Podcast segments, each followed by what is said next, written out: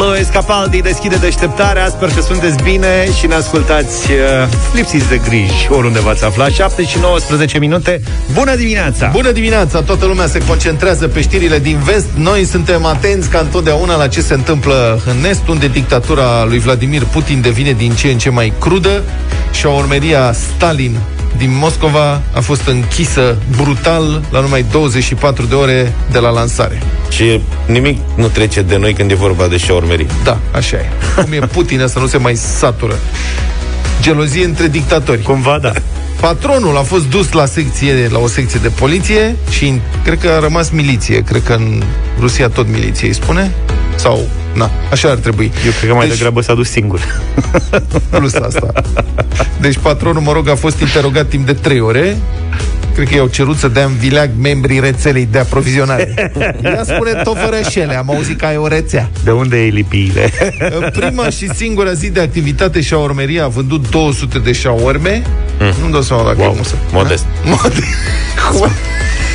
Modest. La noi de unde știi, mă? O șaormerie corectă vinde 200 de șaorme până în prânz. În meniu erau opțiuni precum Stalin cu porție dublă de carne. Sau beria cu sos chemali.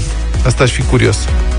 Uh, beria Beria era șeful în KVD. Ah, păi de acolo. Precursorul KGB. Aha. Care KGB era precursorul FSB. Și înainte de NKVD era GPU. Și înainte de asta CECA. Practic toate, știi, ei și-au schimbat de multe ori părul. Dai seama câte sortimente de shawarma ar putea avea? Da, corect. Deci asta e, exista și urma Stalin cu porție dublă de carne, beria cu sos chemali, asta aș încerca și eu, că nu știu ce sos e ăsta și sunt curios. Deci, cum ar fi spus, însuși tovarășul Stalin și urma a devenit mai veselă. Tovarăș și urma a devenit mai bună. Da, cum pe tine te pasionează mai mult problema KGB-ului și a istoriei sovietice, pe mine m-a pasionat partea cu sosul chemali de știrea asta și am documentat, bineînțeles. Da, vă rog. Deci eu cum am văzut un sos de care nu știam, asta am căutat, da. cu KGB-ul nu mă interesează.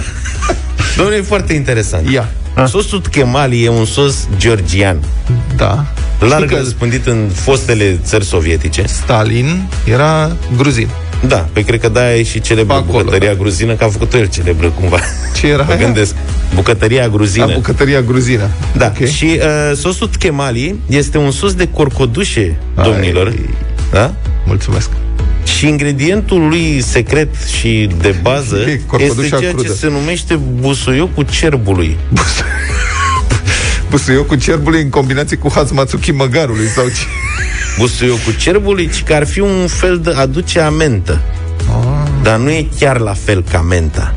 Și am găsit o... Auzi, dar știi că era un zbor până în Georgia foarte ieftin? Era cu Izu înainte să vină Nu era cu Izu, mă, era cu Taromu. Cu Taromu? Da, și mă rog. cred că amândouă aveau. Da, și costa nimic, adică da. și a arătat să... Și nouă ne-a atras atenția și când să da. ne atrag atenția mai ca lumea, a venit pandemia și s-a terminat cu atențiile. Cert este că, da, deci asta trebuie să ne interesăm dacă există și la noi busuiul cu cerbului că are nume de românesc, adică Porcodușe mai găsit. În georgiană nu cred că se cheamă așa. E simplu. WhatsApp 0728 111222 dacă aveți în curte busiocul cerbului. Da. Și atunci am putea face și noi, că uite, cu corcodușe, usturoi, busiocul cerbului, sare, zahăr, piper și ardei iute. Vă sună interesant. Foarte interesant. Mare atenție. Și asta pe o șaorma adevărată de, de oiță da. E treabă. De mel. Corcodușele trebuie să fie dulce. Mm. N-am mâncat niciodată corcodușe gătite. Dar știu că se mănâncă Dar nu cred că le gătesc înainte cred E că sos le... de curcudușe Proaspete, nu de alea crude de păi care da, și ce înseamnă le gătesc? Crezi că le pun pe foc?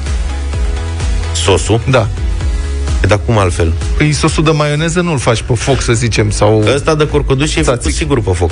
Bine, nu știu. Are prea multe ingrediente, n-ai cum să... Angajații și a urmeriei respective erau îmbrăcați în uniforme KGB, care este o uniformă de lucru obișnuită în Rusia și am aflat că tot în Moscova există o crâșmă, asta mă, mi se pare foarte interesant, se cheamă, se cheamă Batman și uzbecii.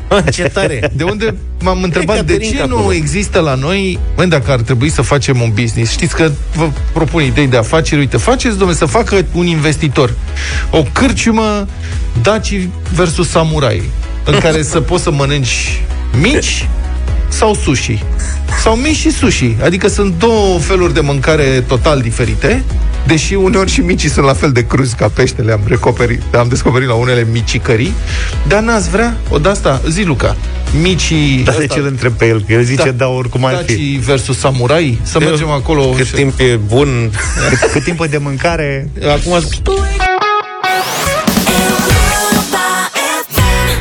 Lady Gaga la 7 și 30 de minute. Te-ai lămurit cu busuiocul Bă, e clar că busuiocul cerbului E o raritate în România. Am mai căutat pe telefon Am găsit ceva că prin zona Sfântul Gheorghe uh-huh. S-ar mai găsi Acolo dar... se găsesc foarte multe lucruri Și pâine cu cartofi.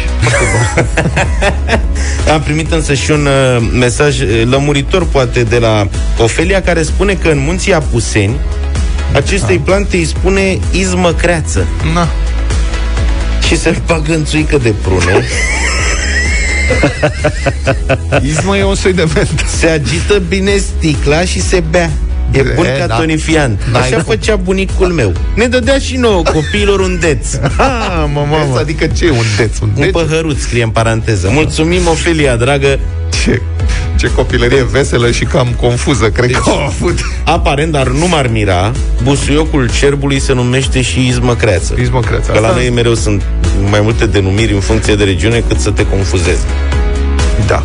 În rest, am remarcat o situație foarte complexă din punct de vedere legal cu uh, mâțele și căței de la bloc. Am văzut că e iureș mare de tot. Iureș mare de tot. Sunt supărări multe, reglementări diverse, există taxă pe câine în unele locuri, bodniți acordul vecinilor. Trebuie să-i pui la întreținere, da? Da, unii ar vrea să-i pună la întreținere. Deci cine vrea să aibă câine sau pisică și stă la bloc, trebuie să știe că fiecare oraș are regulile lui și e foarte multă diversitate, nici o lege unitară, unii proprietari de animale de companie câștigă la tribunal dreptul de a avea în casă câți câini vor, în timp ce alții pierd. Și așa că e după cum ți-e norocul, din ambele părți. Și ca proprietar de câine, sau pisică, sau pisici, și ca vecin al unui proprietar de apartament care are o ciurdă de câini sau de pisici în apartament.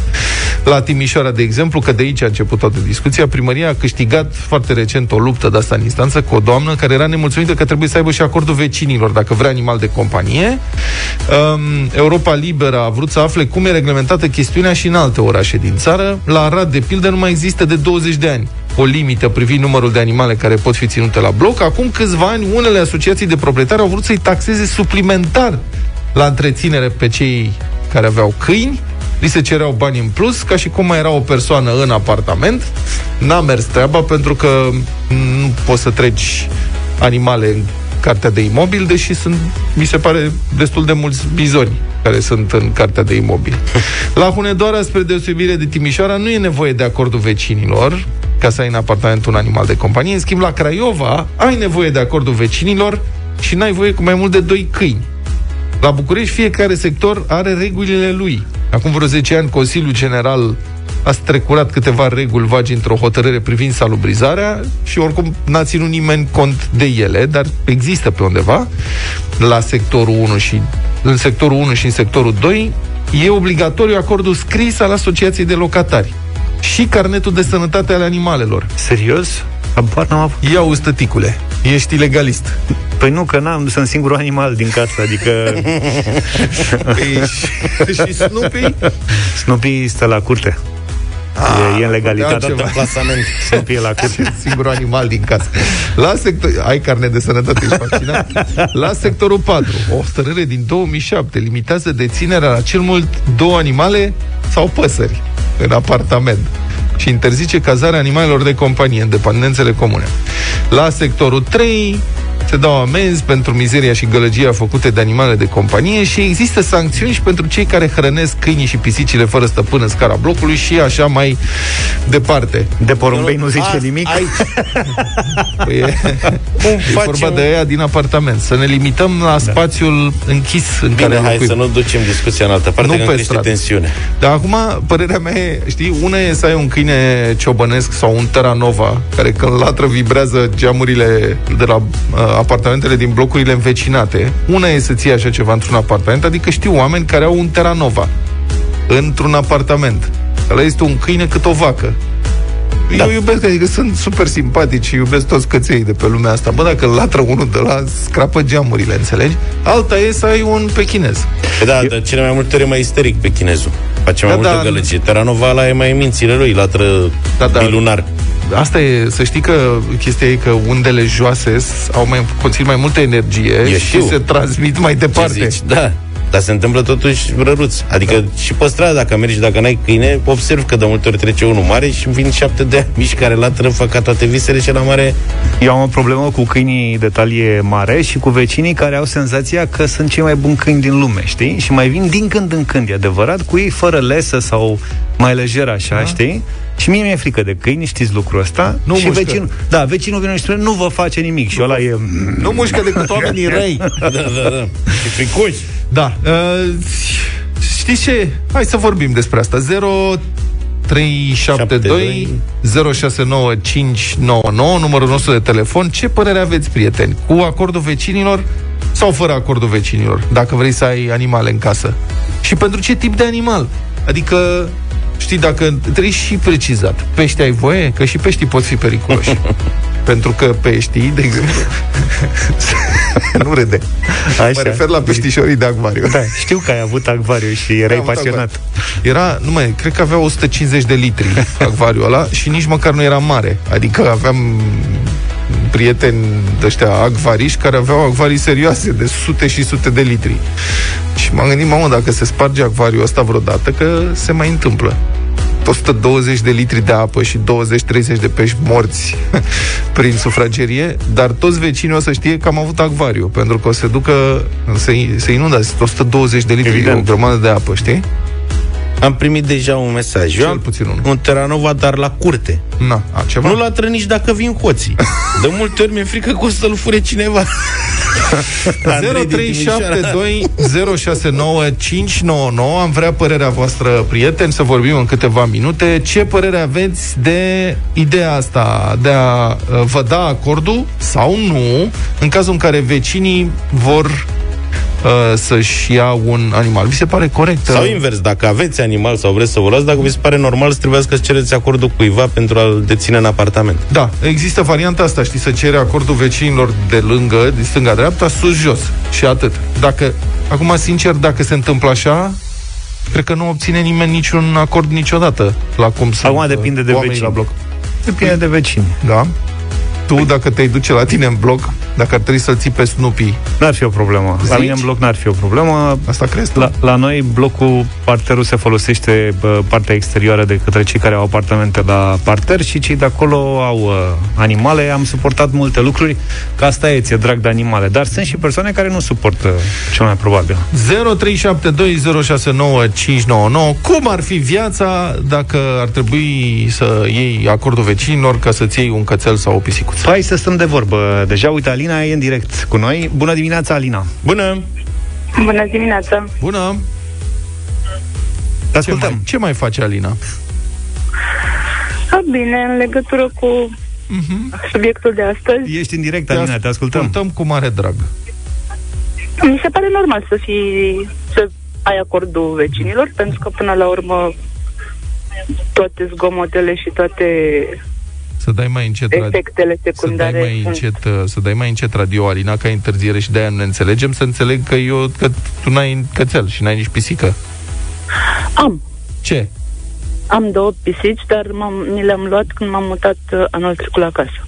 La casă, dar dacă ai fi la bloc, dacă erai la blocul la care locuiai și ai fi cerut acordul? Mi s-ar fi părut normal mm-hmm. să cer acordul. Bine, Pentru că dar taxe la avut... întreținere ai vrea să plătești pentru animăluțe? Mm. La fel, mi se pare normal. Serios? Mamă, ce, ce Gata, ascultători domnule. dedicați Măriți comunității taxe. avem. Eu cred că, are, taxele. cred că are pisici discrete și de asta aș Mulțumim tare mult, Alina. Cosmin e cu noi, bună dimineața. Salut, Cosmin. Salut, Cosmin. Bună dimineața. Bună. Te ascult. Nu, nu sunt de acord cu cererea acordului vecinilor. Mm-hmm dacă am doi, trei vecini care sunt mai săcâiți... Mai cum? Mai idioți. Oh. Mă rog, ne cerem scuze pentru vecinii lui Cosmin. Da. Nu, uite, și eu am un câine, da. am un ciobănesc belgian. Vai. Stau la bloc. Da. și cred că totul depinde de proprietar, cum Mhm. îl crește, cum se ocupă de el.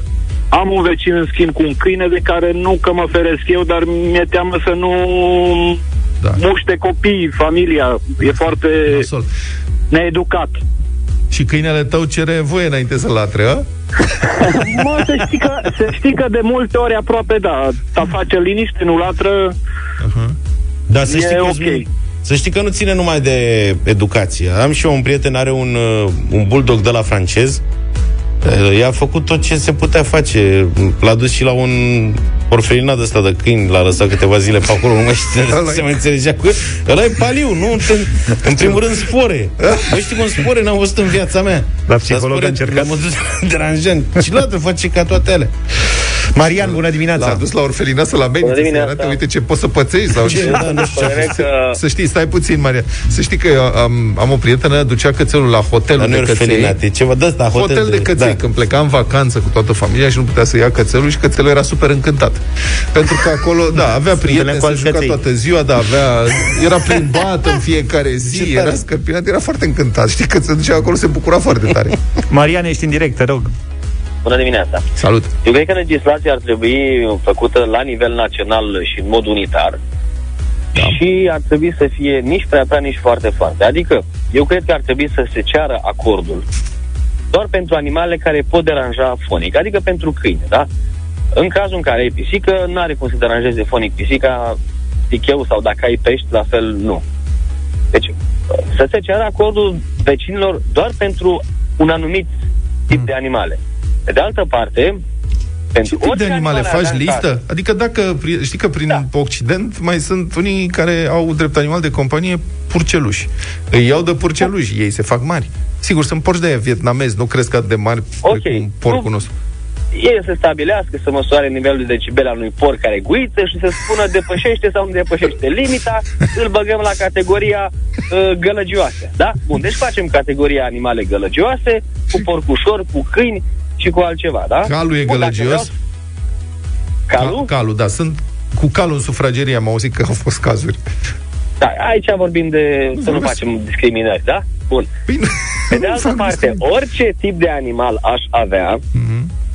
trebuie să îi asigur niște norme sanitare. Adică, dacă vreau să am rozătoare, trebuie să am și pentru ele un carnet de sănătate. Dacă vreau să am pisică, cal, iguană, crocodil, trebuie să asigur niște norme sanitare. Pentru că dacă am un hamster care se combină cu uh, cine știe ce păianjen, este un nou coronavirus, da? Și atunci eu pentru hamsterul ăla, deci orice tip de animal aș avea în apartament sau uh, da, în apartament, trebuie să mă asigur că el este sănătos pentru că și nu poate transmite în bloc, dacă scapă hamsterul meu, Hmm. vreun tip de coronavirus de hamster combinat cu iguană. Acum da? e important e să nu mâncăm hamsterul respectiv. Dar interesantă să-l mâncăm abordarea, sau- foarte matematică așa. Matematică. Și standardizată. Adică să avem norme de igienă și norme de pandemie, pentru că tot știm toți acum ce înseamnă pandemie și ce, ce înseamnă că și animalele pot transmite niște microbi. Auzi, Mariana, ai avut uh, vreodată vreun animal în casă? Da, da, da, eu am o pisicuță în casă. Aha. N-am vrut, dar am. Mamă, Și ce este disciplină, foarte- mă, N-am pisica vrut, aia. dar am. ce bună! Apropo de n-am vrut, dar am Mulțumim, Marian! mesaj eh, similar de la Ciprian din Brașov, zice Salut! Păcat că nu se bagă o lege în care soția cere acceptul soțului să aducă un câine în casă. Da, domnule, asta așa e. Sunt multe situații de genul ăsta. Multe mesaje și telefoane, nu vreți să revenim în câteva minute? Ba da. Hai.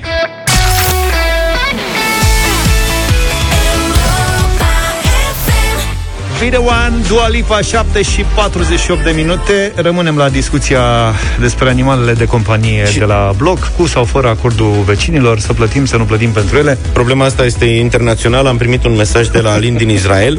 Zice că acolo trebuie să ai acordul proprietarului de la vecin, fiindcă te pot reclama pentru gălăgie. Nouă nu de câine ne e teamă însă, ci că am putea avea probleme pentru papagal.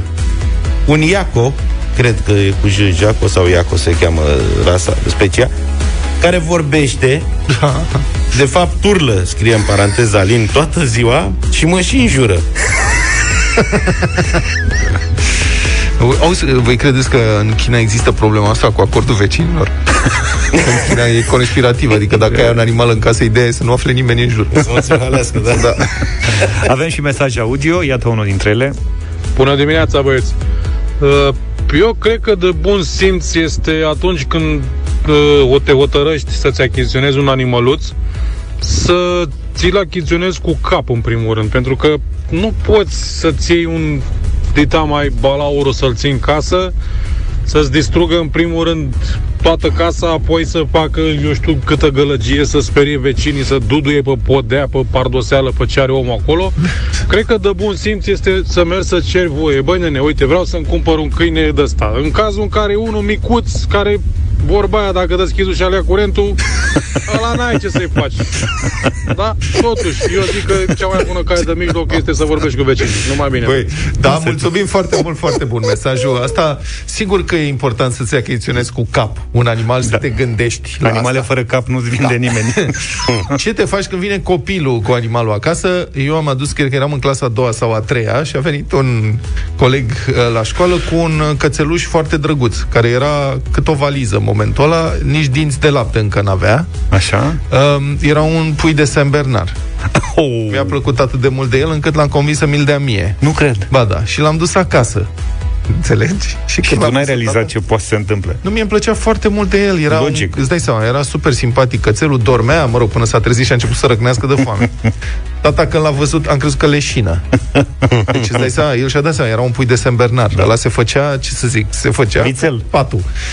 Și m, cățelul a mi s-a explicat, am înțeles cu mare greutate și după multe lacrimi că acel cățel are nevoie totuși de mult spațiu și că e ca în filme, trebuie să aibă butoiaș cu rom și se ducă la munte. Și a fost donat. După două zile. Dar în alea două zile părinții mei au trăit într-o stare permanentă de îngrijorare. Că eu, evident, copil fiind, nu voiam să dau nimănui. Era cățelul Evident, meu. da. Alin, bună dimineața, ești în direct. Salut. Bună dimineața și la mulți ani. Salut! La mulți ani. Nu, încă, încă nu ne-am auzit anul ăsta. Uh, nu sunt de acord cu ca vecini Cu acordul să dea vecinilor. acceptul Pentru, da, nu sunt de acord. Eu sunt posesor a unui animal mic, Shih Tzu, Aha. și uh, vreau să spun că pe cât e de mic, pe atât e de rău. Deci nu, nu am un vecin care să fi scăpat nemușcat. Da. Normal că nu ești de ăștia acord. Foarte răi. Ca vecinii să fie de acord sau nu, că na. Crezi că și-ar fi Au dat fost, acordul uh, vreunul dintre ei dacă ar fi știut? Da, orice Nu, numai și nu, nu. Dar știți care e problema? Că cred că și vecinii mei sunt un pic sado, că știe că e mușcă, dar tot se joacă cu ea. Că e foarte frumoasă. Cred că e o viață foarte interesantă acolo la voi, plină de Da. variată. Nu-i mușcă, îi spui și ei crânță-ne puțin, nu? Da, nu, îi Ah, captează așa. Te-a mușcat cum mă spune, vreun îi- cățel îi vreodată? captează. Pe mine odată. În, da. con- în Când eram mic. concediu am fost un grup de 14 persoane, în 5 zile n-a scăpat unul. Am mușcat 13. Ești tare, mulțumim Da. foarte. Ești foarte bun, bravo. Deci, Luca, animalele Deci clar mușcă- că nu-i nevoie de acordul. Da, da, da, nu, n-ai cum. Te, te mă împotrivesc cu tărie. Animalele mușcă tare. Te-am, vreun hamster te-a mușcat vreodată? Să vezi? Nu am avut de-a face cu hamster niciodată. Sunt foarte periculoși. Alexandru, ești în direct. Bună dimineața. Neața. Salut. Uh, fu, v-am sunat în calitate de atât de iubitor de animale și care sunt deținătorul unui câine de companie, un animal de companie unui câine, cât și în calitate de director al unui serviciu public de gestionare a animalelor fără stăpân. Așa. Pentru a lămuri problema atât a iubitorului cât Ce și din serviciu? partea Ce serviciu? Stai că e autorităților. foarte interesant. Din Ce- Călăraș. Din uh, Călăraș. Am înțeles. Adăpostul de animale fără stăpân din Călăraș. Ok. Unde avem și câini și pisici și alte animale mari care le găsim pe domeniul public. Te ascultăm cu multă atenție.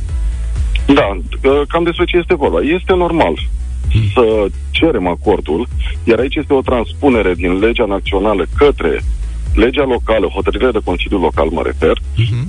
cu privire la uh, solicitarea acordului către De la, de la asociația de, vecini, da. locatari, acolo unde există sau vecini, Aha. da, pentru deținerea unui animal. Alexandru? De companie. Și aici, Alexandru, dar în Călăraș se întâmplă asta? Adică trebuie cerut Da, acordul? Serios? Și noi avem două hotărâri de Consiliu Local, una emisă Și în se 2013, Și se actualizată, aplică? se aplică. Noi, la nivelul serviciului, avem propriul compartiment de control și protecție animalelor. Și dați amenzi?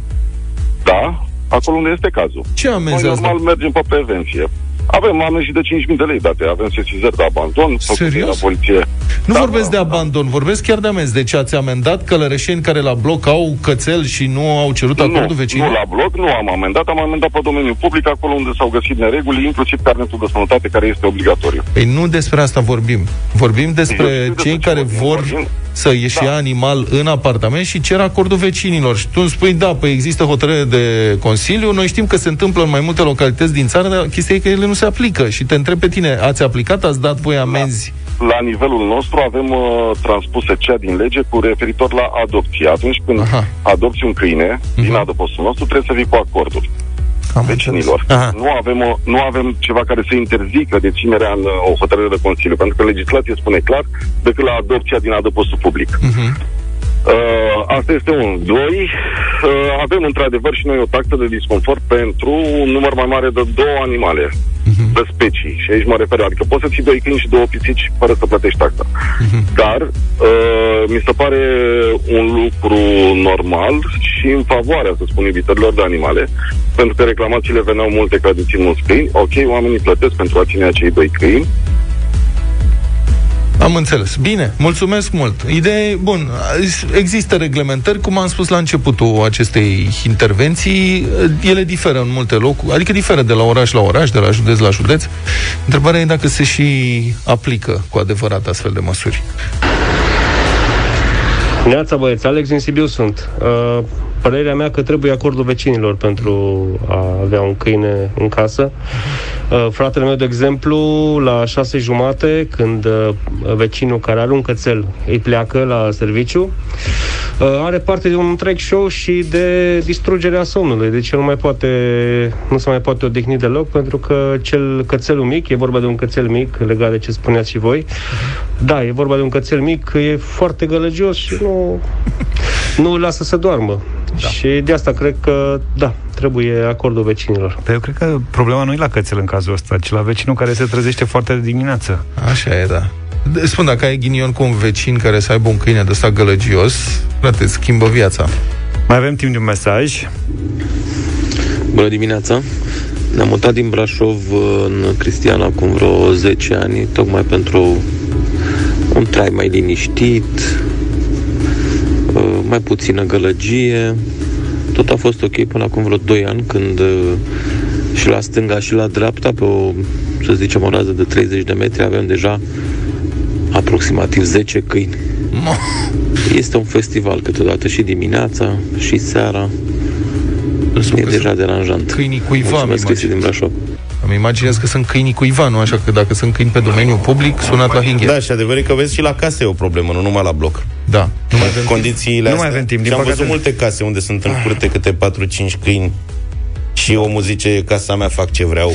Mulțumim mult, Sorin Dan. Din păcate, știu că sunteți pe linie, poate reușim să vorbim altă dată. Nu mai avem timp să luăm telefoane. Europa FM, deșteptarea 8 și 10 minute. Zilele trecute a ieșit zarvă după ce Inspectoratul Școlar din Galația a recomandat cadrelor uh, didactice să participe la niște cursuri de numerologie. Numerologie. Adică asta e un soi de pseudoștiință care pretinde că viețile oamenilor sunt prestabilite și decise de ziua de naștere sau de numărul de la pantofi. Sau de astea. Eu am auzit de asta o singură dată în perioada când exista OTV-ul. Era Numerologia. un cetățean acolo care făcea da. tot felul de... Acum e, cred că pe la antenă, pe undeva. Da, da, da, da. da. Nu și au, cred. au În succes. Da. 2021 nu mai există asta. Există, da. Păi, dar nu vezi, mă, că Inspectoratul Școlar din Galați recomandă numerologie la elevi. Bun, asta s-a întâmplat, deci, numerologie. Acum altă dandana.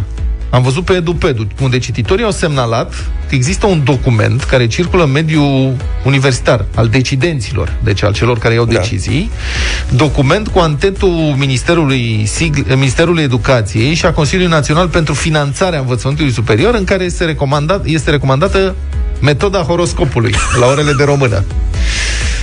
Acum, Dacă ești săgetător, azi ai ghinion, te ascultăm. acum înțelegi de ce nu sunt acceptate orele de educație sexuală, pentru că se știe deja că există metoda calendarului, ce rost mai are să mai învățăm altceva Bravo. și oricum avem metoda horoscopului, care e tot o metoda care... Da, mă rog. Da, deci, e tot cu calendar. Metoda horoscopului e așa. Profesorul, citez din document, înmânează elevilor textul ce va fi analizat și o listă cu trăsăturile fiecărui semn zodiacal în parte. Personajul urmând să fie caracterizat prin introducerea acestuia într-un semn zodiacal. Uh-huh. În acest context, Toma Pătrașcu, președintele Asociației Secular Umaniste din România, semnalează și existența unui ghid de bune practici apărut sub oblăduirea Inspectoratului Școlar Județean Iași. Deci nu sunt, sunt ăștia, sunt instituții oficiale. Uh, în acest ghid se vorbește la un capitol despre cum unele culori ar vindeca unele afecțiuni. Pase magice. Sau ar putea crește, citez, capacitățile paranormale, telepatia și clarviziunea, etc. Toma Pătrașcu, bună dimineața! Bună dimineața! Bună dimineața! Bun, că, Toma, când a apărut povestea asta cu numerologia, noi am crezut că e un accident, dar văd că sunt mai multe cazuri, așa e sau ne înșelăm? Nu este cât de puțin un accident, din păcate, pentru că în afară de inspectoratul din Galați, cel puțin și cel din Vrancea a trimis aceeași invitație școlilor din subordine. Uh, Eu am primit acum câteva zile de la un profesor din Vrancea un document pe care îl primise pe grupul de WhatsApp al profesorului din școala în care preda. Și uh, toți erau invitați cu multă căldură să participe la acest seminar de numerologie pentru a-și îmbunătăți relația cu elevii. Și după cum a scris presa, câteva sute, repet, sute de profesori, vreo 600 de profesori au participat la acest seminar. Câteva sute de profesori n-au avut nicio problemă să participe la o, nu știu cum să-i spun, înșelătorie. uh, Bun, asta poate Este fi până la urmă o scandalos. decizie, să zicem, o decizie personală. Că sunt oameni care se amuză sau care chiar cred în asta. Întrebarea e de ce apar astfel de inițiative cu girul oficialilor, adică al responsabililor din educație. Asta e întrebarea. De ce sunt antetele unor instituții publice pe astfel de inițiative de pseudoștiință? Păi am să vă spun, pentru că la toate nivelurile, în învățământul din România, acolo că e conspiraționismul, pseudoștiința, superstiția, e un secret pe care îl știm cu toții, dar preferăm să ne facem că nu vedem lucrurile din jurul nostru. Uh, o să v- îți invit ascultătorii Te rog. Care au copii de vârstă școlară să-i întrebe dacă nu cumva au auzit de la profesorii lor la școală despre tunelurile dacice, despre cum uh, noi suntem atât de inteligenți pentru că suntem corcitură de daci cu extraterestri. Nu, glu- nu glumesc. Așa se spune în școli. Curcitură de Dacă nu au auzit despre Feng Shui, dacă nu au auzit despre mai știu ce altă prostie. Da. Despre asta, uh, despre asta discutăm, despre, o, uh, despre un val de pseudoștiință care a cuprins școlile de România și vedem acum efectele, pentru că uh, jumătate dintre profesori nu vor să se vaccineze. Deci asta, că mă gândeam că poate, nu știu, poate dăm noi prea multă importanță. Poate sunt doar așa niște chestii amuzante, ca să treacă timpul mai ușor. Prostiile astea ajung în școli, de exemplu în manualul de TIC de clasa 5-a, din nou se repetă acea imbecilitate că violetul este o culoare legată de paranormal. În Nu, manualul de română de Toma, clasa stai, puțin, 7 stai, stai puțin, stai puțin. TIC este manual de tehnologie informației? de, de tehnologia informației și copiilor, la tehnologia informațiilor, li se dă să formateze un text, pentru că de fapt ăsta este exercițiul, dar ce text li se dă să formateze? Nu un text despre Einstein, nu un text despre Marie Curie, nu un text despre mai știu eu ce altceva. Li se dă să formateze un text despre cum violetul înseamnă satisfacție personală, intimitate și sensibilitate, este o și culoarea legată de paranormal. E de la flacăra violet. Și e dovedit De la în flacăra campanii violet, electorale. Adică, Până la urmă, flacăra violet a pus un președinte în România. nu vă spărați, purtau toți, eu am văzut, aveau cravate violet și le-a mers bine. Da. Adică, Nu știm, e nu știm fără pe de dedesubt tăgadă. ce aveau, A dar... mers bine până le-a mers prost, ca să fiu cinstit. O vreme le-a mers bine. Și ce ziceai că uh, ziceai ceva de manual de clasa 7 În, manu- într-un manual de clasa 7 la română, copiii află cu bucurie, presupun, nu, că racul este practic leul vivace, iar scorpionul dominant. Pentru că acea prostie cu metoda horoscopului ajunge în școli. Am primit pe Facebook nenumărate semnalări de la părinți că au întâlnit copiii lor la școală, la orele de română, au trebuit să pună în practică și pentru examen caracterizarea personajelor după metoda horoscopului. Așa ni se spune, puneți-vă lentilele astrologului într-un manual de clasa a șaptea la română în secolul 21. Astrologul, ca să precizăm, este foarte diferit de astronom. Astronomia este o știință, astrologia este o pseudo-știință. Deci, încă o dată, care e riscul, din punctul tău de vedere, Toma Pătrașcu? Uh, Se banalizează aceste prostii, se, li se dă girul profesorilor. Dacă vă dați seama că un copil este maleabil, un copil în clasa 5 un copil în clasa 7 un elev de liceu, este maleabil, dar este în școală pentru că el este în formare. Iar atunci când cei care îl formează dau girul lor unor astfel de prostii pseudoștiințifice, vă dați seama cum arată viitoarele generații. Da, mulțumesc mult, Toma Pătrașcu, uh, președintele Asociației Secular Umaniste din România, uh, în direct la deșteptarea.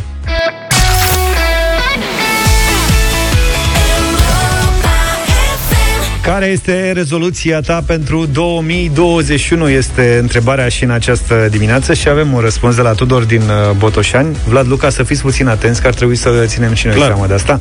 Tudor, bună dimineața! Bună dimineața dumneavoastră și ascultătorilor dumneavoastră. Ce ți-ai propus pentru anul ăsta? Um, ei bine, înainte să vă spun clar ce mi-am propus, uh, ar fi mai bine să vă introduc puțin în context. Uh, ei bine, nu sunt chiar cel mai sportiv de felul meu, însă am descoperit uh, beneficiile sportului și plăcerea de a face sport datorită unui job pe care l-am avut în vară, mai ales datorită colegilor de la acel job, care erau maratoniști, dar și dar și contextului în care eram, ceea ce făceam. Eram instructor într-un parc de aventură și pentru 2021 rezoluția mea ar fi să alerg cel puțin 500 de kilometri în acest an și să particip uh, 500 de ani sus. 500, e realizabil. Nu mai bine ție o bicicletă. și să particip la un maraton, nu? La cel puțin uh, un concurs. Maraton, semi-maraton sau cross. Am avut și o tentativă ieșuată în 2020, în sensul că mă înscrisesem la un concurs dar se anulase cu vreo 3-4 zile înainte din cauza contextului epidemiologic. Și nu ți se pare că ăsta e un semn? nu, nu m-am gândit la asta, nu m-am gândit la asta. Bine, avem și noi doi sportivi aici în echipă. Vlad e deja mult înaintea noastră, Luca e pe drum. Dacă nu ne-am propus uh, să participăm la competiții. Bine, uh, mult succes, Tudor. Sperăm ca, uh, nu știu, competițiile de genul ăsta să se poată ține anul acesta și să-ți îndeplinești visul să poți merge la un maraton sau măcar la un semi-maraton în 2021. E ok? Baftă! Da. Bine, între timp îți dăm și un premiu de 100 de euro pentru că este premiul pe care îl oferim tuturor celor care intră în direct după ce ne-au scris pe site despre rezoluția lor pentru 2021. Human Rag and Bone Man la Europa FM 8 și 35 de minute. Voi ați prins toată nebunia asta cu Bitcoin-ul din ultima perioadă? În, în sensul, în care sens am prins-o? În sensul în care mă refer la discuții, că dacă vorbim de bani, niciunul dintre noi nu... Și v-ați luat Bitcoin? Asta, Asta e întrebarea. Cum nu v-ați luat Bitcoin? Păi da, ce? Erau 18.000 de euro anul trecut pe vremea asta. Acum sunt cât? 40.000?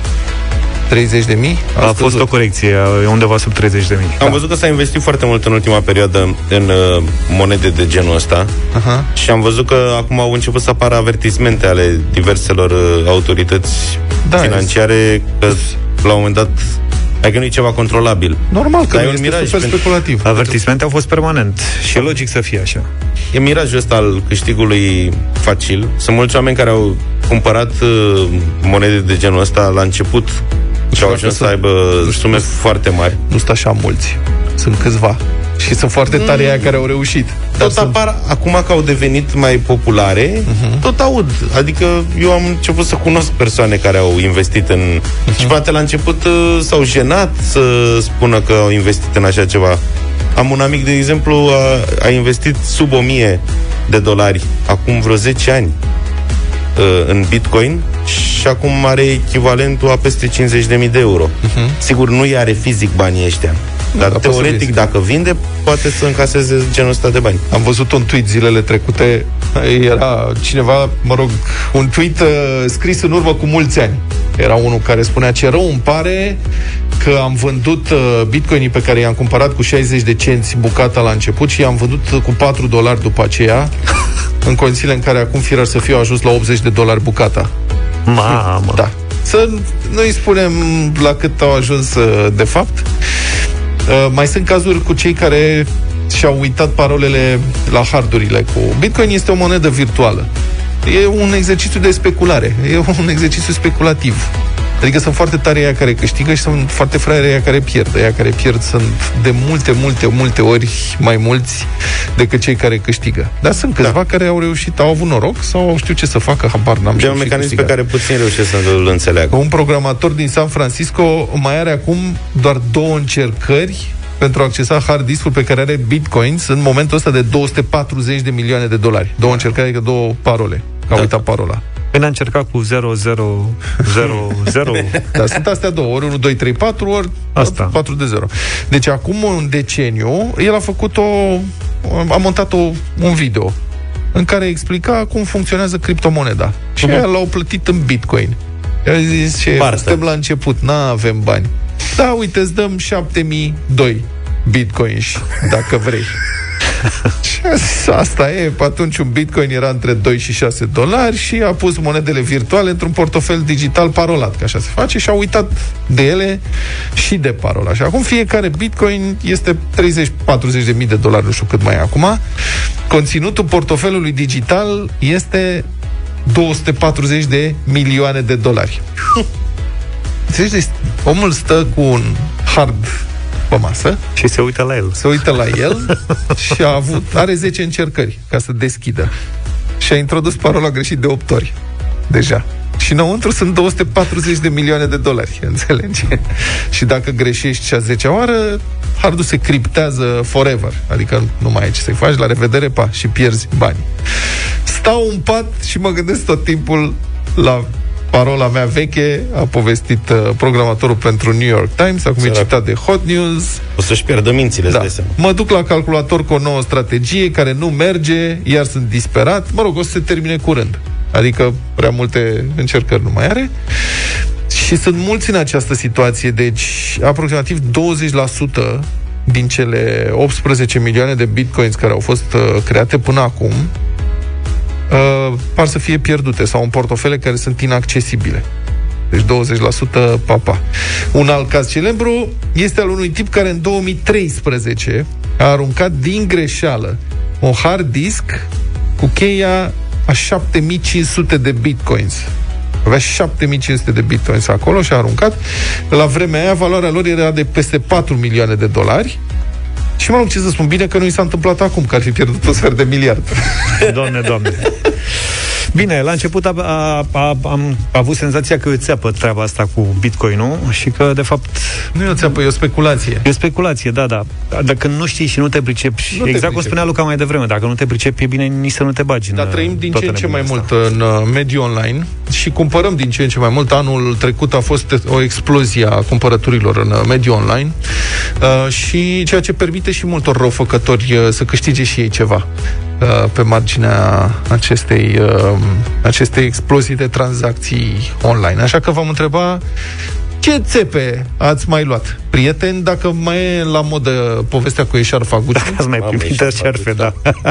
Dacă, da, în 2019 am da, în 2019 am vorbit, a fost un succes monstru, nu ne-am așteptat. Au venit zeci de mesaje de la da. oameni care primeau eșarfă Gucci. Orice cumpărau de pe un anumit exact. site. Nu de pe un anumit, tocmai că erau câteva site-uri da cei că își comandau blugi, casetofon sau trotinetă, primeau eșarpă Gucci. Făcută în China. Fake. Fake, evident. 0372069599 Ați luat vreo țeapă prieteni în ultima vreme online. Eu am luat una, o să povestesc că am cumpărat un cântar inteligent. Ce putea să cumpăr altceva? Un cântar inteligent din China. Și n-ai zis nimic.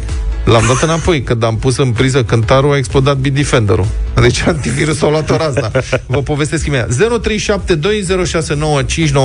Ce ați pățit online când ați cumpărat uh, ceva? Hai să facem un schimb de experiență, să ne ferim de escroci. CCP se mai dau online, vă așteptăm și uh, pe WhatsApp 0728 111222.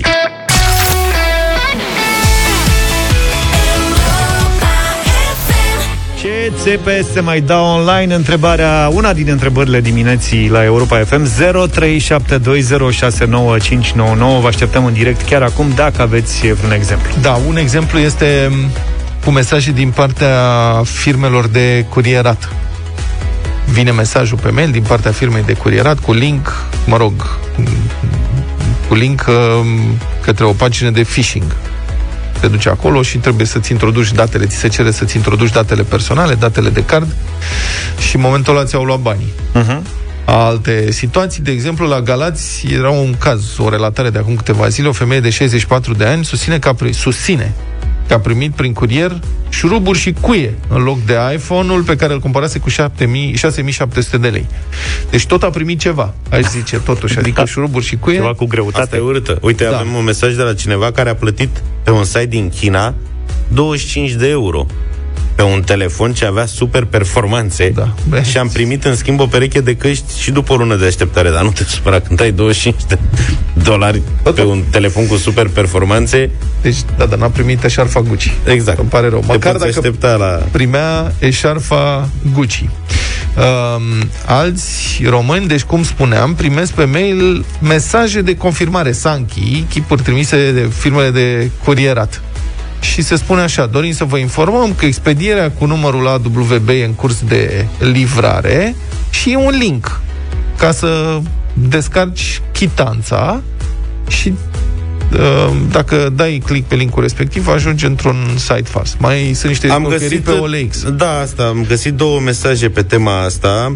Uite, a venit și un al treilea de pe OLX, unde dacă ai tu ceva de vânzare, primești, zice, o ofertă din partea cuiva, Și care care este îți mesajul? spune că pentru a pe destul de complicat că am rezumat, îți spune că dacă pentru a îți face plata, îți dă un link. Da.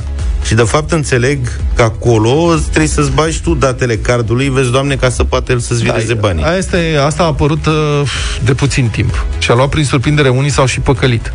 E felul următor, ai la vânzare un obiect pe OLX și te contactează unul. Mai e valabil anunțul? Da, scrie în română. Dacă ești puțin cât de cât atent și știi vorba aia gramatică sau știi să scrii, îți dai seama că multe sunt scrise cu greșeli, dar sunt, din păcate, mulți care nu se pricep la limba română în țara noastră.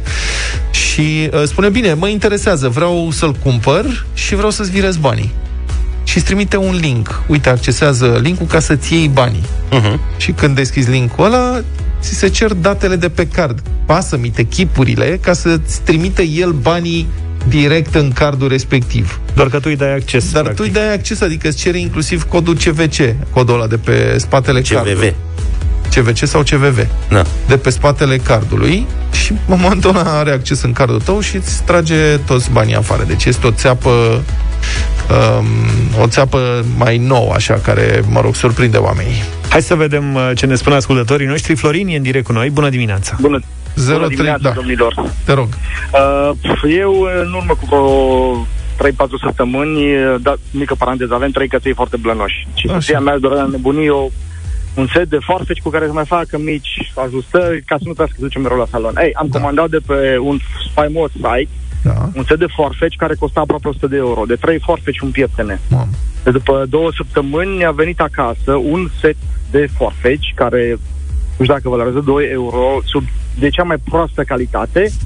Uh, bineînțeles că nu de la firma pe care am comandat așa mai departe. Scuza lor a fost că, de fapt, comanda nu a ajuns la ei, ci la altcineva care a pescuit oarecum comanda mea de pe net Mhm. și mi-au trimis, mi-au luat banii de pe card, acea firmă, nu cei care ziceau că ăsta și efectiv am rămas cu o trusă de 2 euro, cu de 2 dolari și am plătit pe aia 100 de euro. Dar n-ai putut să returnezi? Uh, da, uh, în condițiile în care mi-au trimis acolo 50 de pagini de condiții și de accept, deci condiții pentru retur și așa mai departe, am zis da, că sunt că sunt de acord în momentul în care am cumpărat, acolo specifică că dacă mă angajez să trimit pe cheltuiala mea uh, produsul înapoi, în timp se va soluționa problema și în, într-o anumită perioadă de timp îmi voi recupera banii. Din păcate, cred că pot să-mi iau la revedere de la banii respectivi.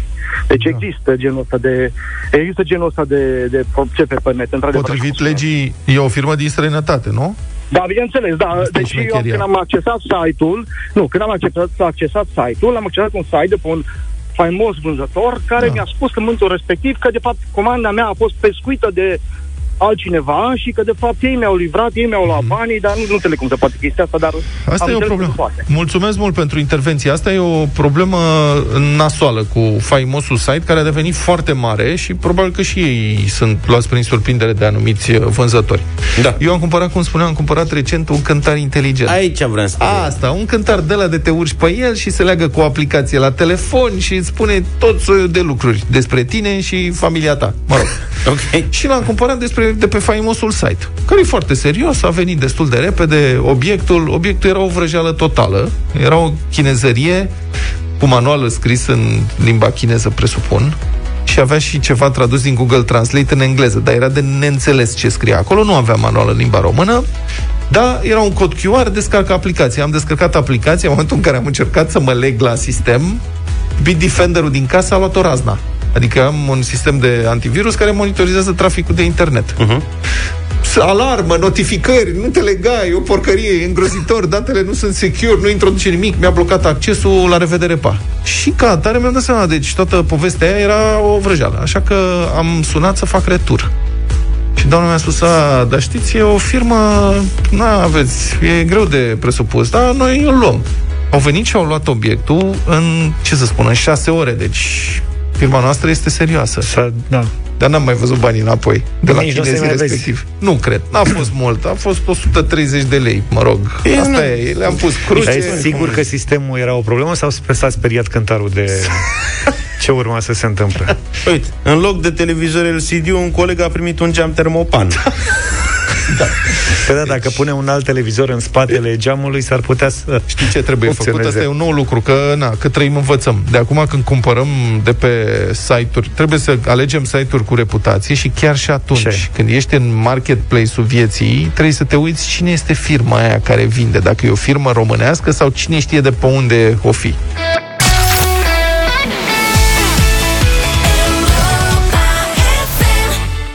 Am ajuns la 9 și 10 minute, judecata de joi în această dimineață la Europa FM cu scritorul și gazetarul Cristian Tudor Popescu.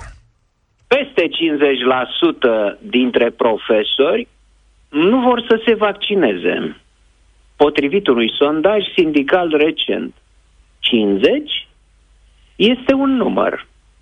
Profesorii sunt persoane plătite de stat ca să interacționeze cu mulți elevi pe care îi pot infecta cu coronavirus sau pot fi infectați de ei. Profesorii sunt făpturi presupus a fi înzestrate cu rațiune, instruite, posedând cunoștințe științifice. Un alt număr ne spune că 600, 600 de profesori au urmat îndemnul oficial primit de la Inspectoratul Școlar Galați pentru a participa la un curs de ceea ce se cheamă numerologie. 600 de persoane ținute a avea calitățile mentale enumerate mai sus, formatoare de copii și adolescenți, s-au dus să afle cum e cu numărul destinului, care e așa. Se adună numerele reprezentând ziua, luna și anul nașterii cuiva. Rezultă un număr. Se adună cifrele acestui număr. Rezultă încă un număr. Dacă acest număr este 11, număr magic în numerologie, stop. Ăsta ți-e numărul destinului. Ce înseamnă 11? Înseamnă că ești la fel de intens precum un fulger. Atragi idei puternice, intuiții și chiar informații de natură psi. Ești un canal prin care curg vibrații înalte. Provocarea ta în această viață este de a scoate la iveală puterea primitivă, specifică pământului. Am citat dintr-un tratat de numerologie. Dacă n-ai avut noroc de 11, aduni mai departe până ți iese o cifră. Pe urmă te uiți în ceaslovul numerologic și vezi cine ești și nu știai. Numerologia se ocupă și cu vibrația interioară, exterioară și globală a numerelor. De pildă, numărul 5. Mulți dintre cei 600 de apostoli au realizat că, într-adevăr, atunci când pronunți 5 mii de lei salariu, e una. Și cu totul altceva. Simți o vibrație interioară intensă când e vorba de 5 mii de euro șpagă. Acest prim curs de pe malul Dunării s-a încheiat cu ideea băgării de chipuri în organism cu vaccinul. Numerologică și ea. Cursul următor va beneficia de prezența excepțională a prof asociat Flăcăruia și prof Univ Dârdoc Aurara, precum și, ca material didactic, de o flașnetă cu papagal care va trage câte o planetă pentru fiecare doamnă și domn profesor audient. Ministrul Educației, Sorin Câmpeanu, spune că l-a sunat pe șeful inspectoratului școlar pentru a-i cere amănunte, însă acesta nu i-a răspuns la telefon. Ia ca așa. Nimeni nu a fost încă sancționat. De ce 600? Nici asta nu e întâmplător. Numerologia a fost inventată de Pitagora în anul 600, înainte de Hristos, în timpul unei crize de nervi. În plus, 50, numărul legat de profesorii antivacciniști de care vorbeam la început, înmulțit cu 12, număr care înseamnă în numerologie administrarea perfectă a guvernării divine. De-aia n-a răspuns la telefon șeful de la Galați, folosit de peste 400 de ori în Sfânta Scriptură, fac, ce să vezi, 600. Vedeți? Totul se leagă într-o conexiune logică generată de armonii prestabilite. De unde rezultă că mai mult ca sigur cei 600 se numără printre cei care nu vor să se vaccineze. Și au dreptate, căci ei nu se vor îmbolnăvi niciodată. Cercetări de ultimă oră arată că SARS-CoV-2 e un virus inteligent care citește chipurile introduse cu vaccinul și devine și mai inteligent. Prin urmare, evită gazdele care ar putea să-l tâmpească.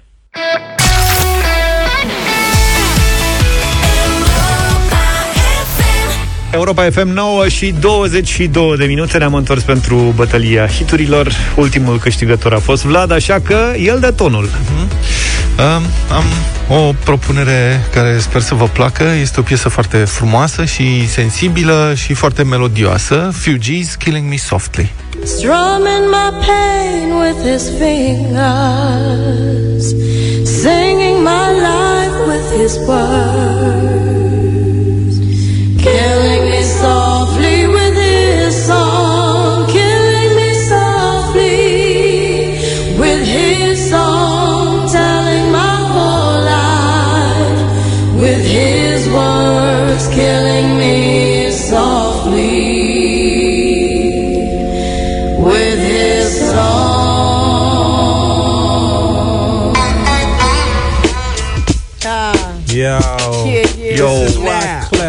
0372069599 Furăciune, domnule, că nu-i piesa lor. E furăciune până la urmă. Dar o cântă bine, da. Și eu vin uh, astăzi uh, tot cu un cover din anii 90 Însă mult mai energic Chaka Demus and Pliers, Twist and Shout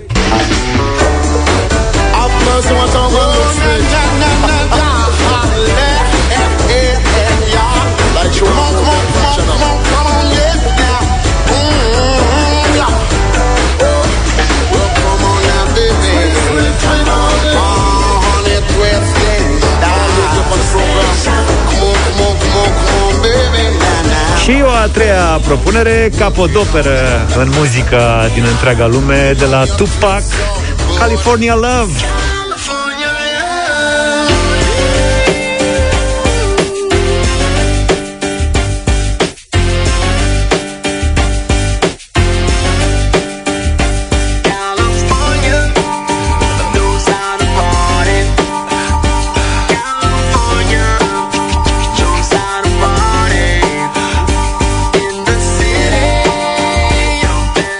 California Love, Tupac, a treia propunere, Shaka Demus și Pliers, Twist and Shout, a doua propunere și prima a fost Fugees, Killing Me Softly, 0372069599. Ce ascultăm în această dimineață la bătălia hiturilor? Nici nu știu de unde să încep. Mamă, cum e? Mulțumim uh, că ne sunați da. atât de mulți. Cred că Alin e cu noi. Bună dimineața! Salut, Alin! Bună dimineața și anul nou fericit la mulți ani. La mulți ani. Uh, Votez cu Vlad. Mulțumesc foarte frumos Vlad. pentru vot. Primul vot din dimineața asta. Florin, ești în direct, binevenit! Salut! Salut! Bu- bună dimineața, băieți, și la mulți ani. Florin, mulți ani. sunt din Câmpul Lung moldovenesc. Salut, salut. Tupac și California Dream, întotdeauna, băieți. Mulțumim tare mult. Meserie, băieți. Meserie. Lucian, bună dimineața. Salut, Luci! Bună dimineața, băieți, bună dimineața. Îmi puteți spune și mie propunerea lui George. Tupac, California Love. Tupac să fie atunci. Tupac să fie. Mulțumim tare mult. Cristian, bună dimineața. Salut, Cristi! Bună dimineața, Fugis. Fugis, mulțumesc foarte Killing Me frumos. Softly. Dan, ești în direct cu noi. Bine ai venit, Dan. Bună dimineața, mi-am pus și număr la mașină, Maramureș 02 PAC. Pac! PAC, PAC. Tupac, da, corect, fan mare. Mulțumim tare mult pentru trăiți. voturile din această dimineață. Vă Voi mulțumesc și eu. Dar tu pentru de ce participare. Băi, e foarte mișto piesa ta. Lasă Da, că o dar ascultăm. oamenii sunt uh, necăjiți acum că e frig. O dăm Aia aici. mea e mai estivală. Eu am încercat Pe- să-i dezmorțesc un pic. Pe publicitate. Da, stai că nu găsesc, nu mai găsesc piesa. Ce ai făcut mai Păi dă Jack Ademus. Da, mă. O ai? Bravo, mă.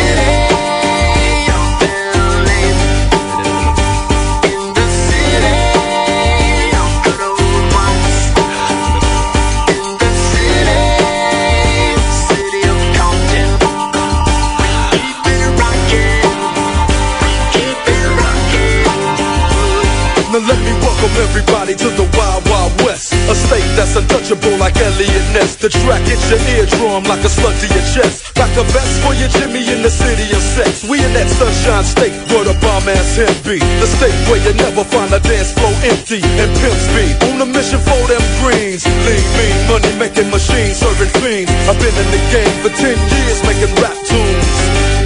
Honeys was wearing Sassoon, now it's 95 and they clock me and watch me diamond shining, looking like a Rob Liberace. It's all good, from Diego to the Bay. Your city is the bomb if your city making pay. Throw up a finger if you feel the same way. Straight putting it down for California, yeah.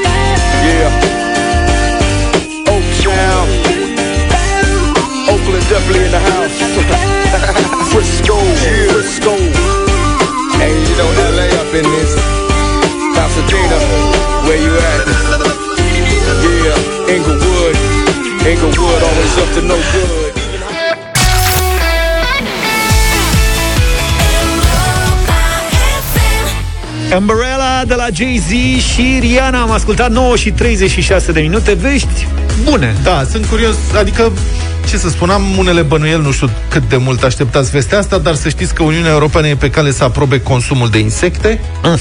Mă rog, în sensul, adică consumul de insecte nu e interzis acum, dacă doriți, puteți să procedeți, e treaba dumneavoastră, când suntem... Adică fiecare dintre noi, când a fost copil, cred că a încercat ceva de Bă, genul da, ăsta. încerci și involuntar Dacă te plimbi cu bicicleta, bicicleta vara prin București Ai da. șanse mari să consumi E vorba de producția de alimente pentru consum uman din insectuțe. Autoritatea Europeană pentru Siguranța Alimentară, deci organism serios, a decis că viermișorul de făină este sigur pentru consumul uman, atât Aoleu. ca atare cât și ca aditiv pudră. Viermișorul de făină, eu știam de viermele de iahnie. Viermișorul de iahnie, de fasole, mereu primeam supliment la fasole în armată. Ne bucuram foarte Și mult îl pentru că consumai viu de, de obicei nu era gătit, A, da? odată cu iahniuța. Dar viermișorul de făină Este un viermișor căruia îi place făina. Trebuie să fie... Ai, în general, insectele au gustul uh, aceea cu ce se hrănesc. Adică ăsta de făină, teoretic, ar trebui să aibă gust de făină cu proteină. Da, deci puteți face în pateuțe. Eu am mâncat niște insecte. De asta vă spun. Ai mâncat în Thailanda. Da. Ce insecte ai mâncat? Toate insectele pe care le avea doamna. Nu, adică Am găsit insecte, o doamnă stai. care avea o tarabă. Ai mâncat insecte gătite. Prăjite, bine, cei drept erau prăjite, erau crocante. Da. Și le dădea și cu puțin picant așa. Practic nu mai simțeai nimic da, Practic. Dar ce pot să vă spun e că lăcusta are gust de Lăcustă? iarbă. Interesant. Ionela, care nu- are fobie la... Adică dacă Ionela, dacă vede o muscă, nu exagerez, dacă vede o muscă în casă, fuge din casă. Este ceva, trebuie să o filmez odată să vă arăt. A zis că divorțează dacă iar arăt cuiva filmări de genul ăsta, dar are fobie de insecte. Și când am fost în Asia, eu știți că mănânc orice, bă, până la asta. Deci la custe nu m-am putut apropia niciodată. Și am fost de mai multe ori, n-a mers. Ionela a mâncat de curiozitate, înțelegi? Și Deci, din vorba, curiozitate. vorba amicului Vlad Mixici, care se pricepe cu sănătatea, cu psiho, alea, a zis că ești un caz foarte interesant, i-a spus. Ești... Uh, ai reușit să-ți mănânci propria fobie. Da, da, da, da. După ce am mâncat insecta, adică am mâncat lăcusta, am ieșit pe tăpșan și a trecut o lăcustă în zbor. Și Ionela s-a aruncat la pământ de groază Când a văzut-o zburând Dar și care are gust de piele de pui crocant Asta a zis ea Da, ă, asta pentru că e prăjită Mhm. uh-huh. și te duce ca, la capitolul consistență acolo, dar dacă ești atent, uh-huh. post-gustul este de iarbă. Și am Păi nu mâncat știu și- cum ați reușit Eu n-am putut să mă ca și apropii niște pe bun. albine care aveau un gust de halva. Albine cu gust de Cumva. halva Da. Am mâncat fel de fel. Revenind, opinia asta exprimată de Autoritatea Europeană pentru Siguranța Alimentară aparent este primul pas într-un proces la finalul căruia autoritățile vor decide dacă vor aproba vânzarea de snacks-uri, batoane de proteine, fursecuri și alte produse alimentare care să conțină insecte printre ingrediente. Și eu am văzut la știri niște magazine prin țara noastră unde produsele alimentare conțin deja Corect. insecte printre Niște ingrediente. pregătiți. Mie, practic, mi se pare ăsta primul pas pentru apariția insectelor pe bază de proteine de mazăre. Dacă... da. Um, bun, decizia va impulsiona afacerile care au drept obiect creșterea de insecte, care, potrivit firmei de cercetare, nu știu ce, vor crește de așa până la 4 miliarde de dolari. Eu zic că la mâncatul de insecte unul pleacă cu avantaj competitiv în businessul ăsta. Din nou, asiaticii o să ne ia în, uh, înainte. Însă, dacă ăsta este viitorul, mai bine devenim vegani.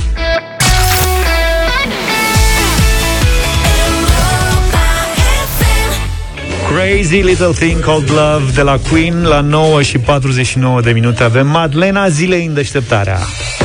Pe 14 ianuarie 1973, în Hawaii, Elvis Presley a ținut un concert denumit, foarte creativ, Aloha from Hawaii. Particularitatea acestui concert este însă că a fost transmis live prin satelit.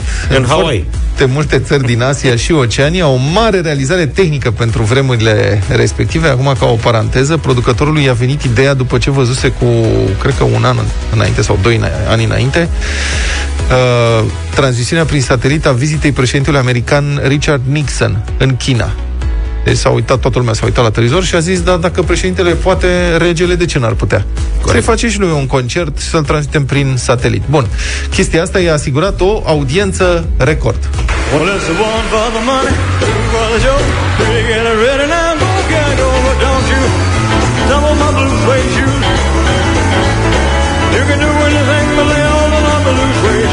Zici că e live de la sala Palatului. You can knock me down, De Crăciun. my face, slander my name all over the place. Do anything that you want to do, come here. Uh, uh, De exemplu, în Japonia, show-ul televizat și transmis live prin satelit a avut un share de 37%. Practic, mai mult de unul din trei japonezi cu televizor acasă a urmărit concertul asta înseamnă.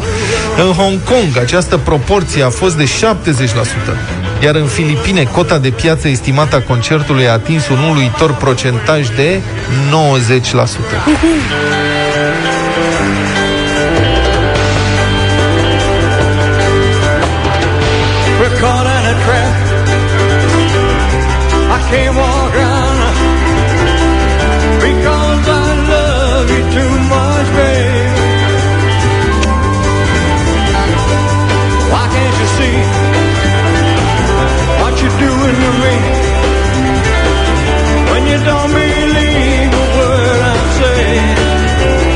Cum suna și era live.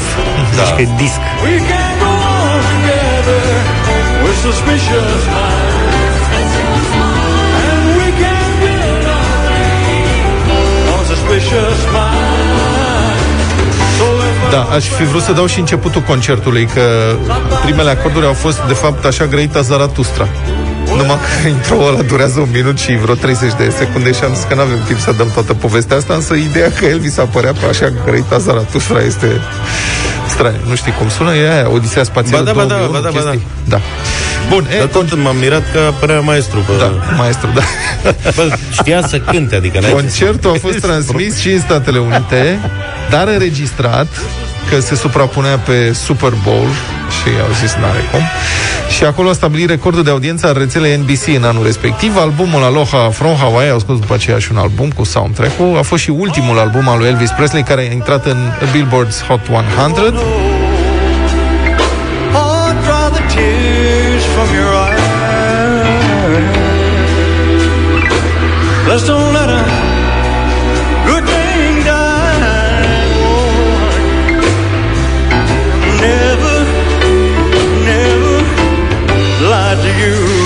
Da, deci asta se întâmpla în 1973. Elvis mai avea de trăit uh, 4 ani. Asta este concertul Aloha from Hawaii. Dacă puteți să ascultați albumul, merită încercat. Sunt 22 de piese pe el. La final, o bombonică în premieră la Europa FM. Sunt absolut convins că n-am difuzat niciodată asta, dar pentru că ascultați deșteptarea, meritați uh, un premiu. Din setlistul concertului Aloha from Hawaii, live din 1973, prin satelit, Fever. Fever cu maestru Elvis Presley. Ne auzim mâine dimineață de la 7 sau puțin înainte de 7 cu deșteptarea. Numai bine! Toate bune! Pa, pa!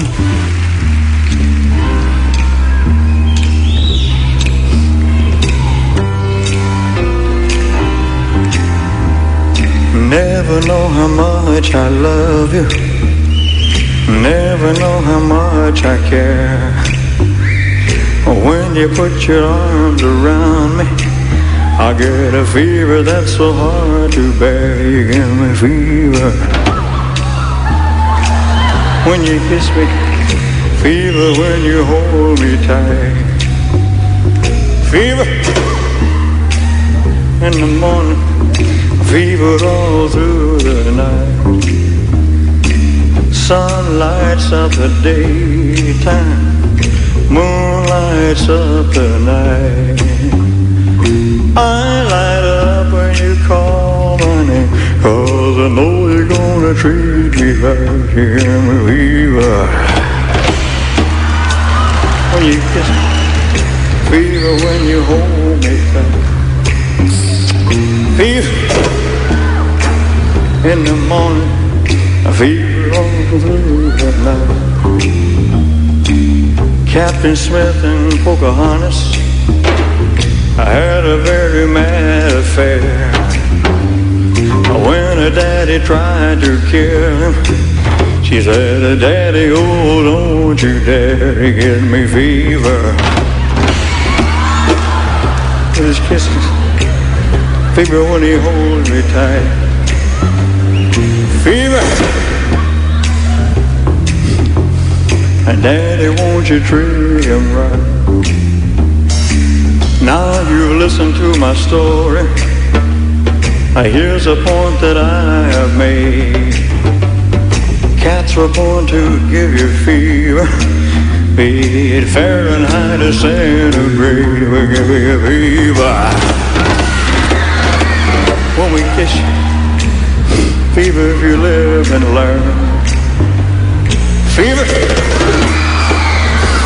till you sizzle. What a lovely way to burn. What a lovely way to burn. What a lovely way to burn.